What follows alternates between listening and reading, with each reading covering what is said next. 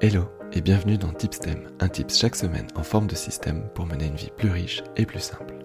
Je m'appelle Michael Bernard et je suis le fondateur de l'EXD, cabinet de coaching pour avocats.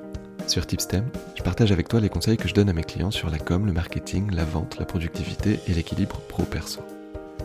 Tipstem, c'est tous les dimanches matins sauf quand je suis en vacances, alors si t'écoutes ça, prends ton café, croque dans un croissant et prépare-toi à vivre une semaine différente. Let's go alors avant de te parler du tip STEM d'aujourd'hui, je voudrais te raconter une petite anecdote de mon enfance. Je devais avoir 7-8 euh, ans maximum. Et je vois dans notre maison de campagne, on avait la chance d'avoir euh, une maison de campagne avec mes grands-parents, mon grand-père euh, penché sur la table devant un échiquier.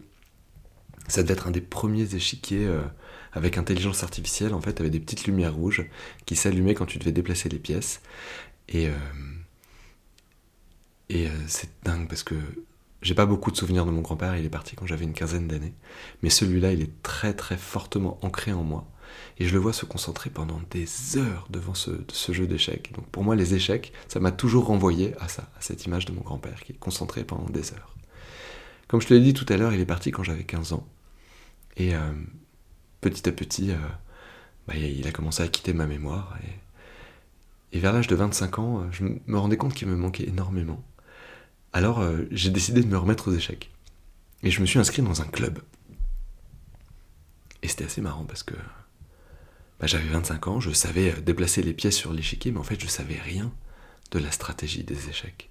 Je savais rien des ouvertures, de ce qui se passe au milieu de la partie, euh, ni même de la manière de terminer une partie.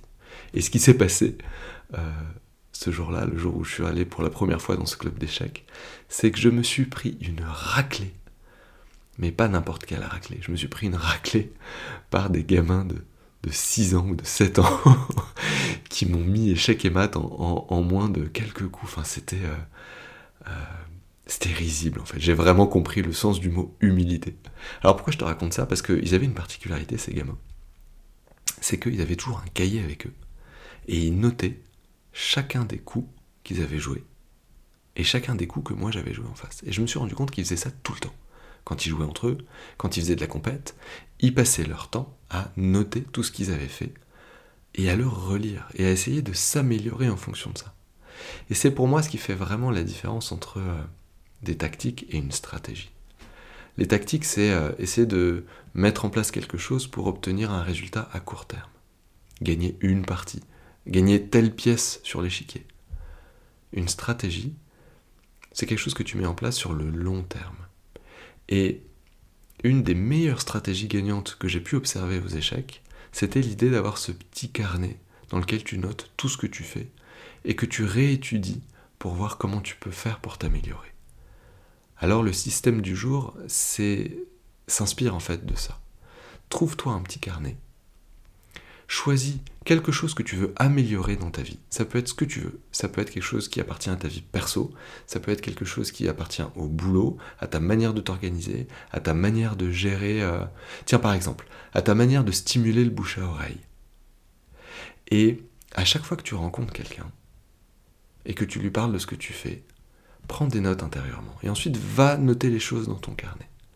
Et à chaque fois que tu as l'opportunité à nouveau de parler avec quelqu'un qui pourrait être un prescripteur pour toi. Essaie de t'améliorer, essaie de voir comment tu pourrais présenter les choses pour que ce soit perçu encore mieux. C'est parce que tu notes ce que tu fais et que tu l'étudies que tu peux optimiser tes actions dans la bonne direction. Et c'est ça qu'on appelle avoir une véritable stratégie. C'est un petit peu comme si tu faisais ce que faisait l'ordinateur de mon grand-père, c'est-à-dire que les petites lumières rouges qui s'allumaient pour déplacer les pièces, l'ordinateur il les gardait en mémoire, et il se souvenait de chaque partie qui avait été jouée, comme dans le fameux roman de Stéphane Zweig, le joueur d'échecs.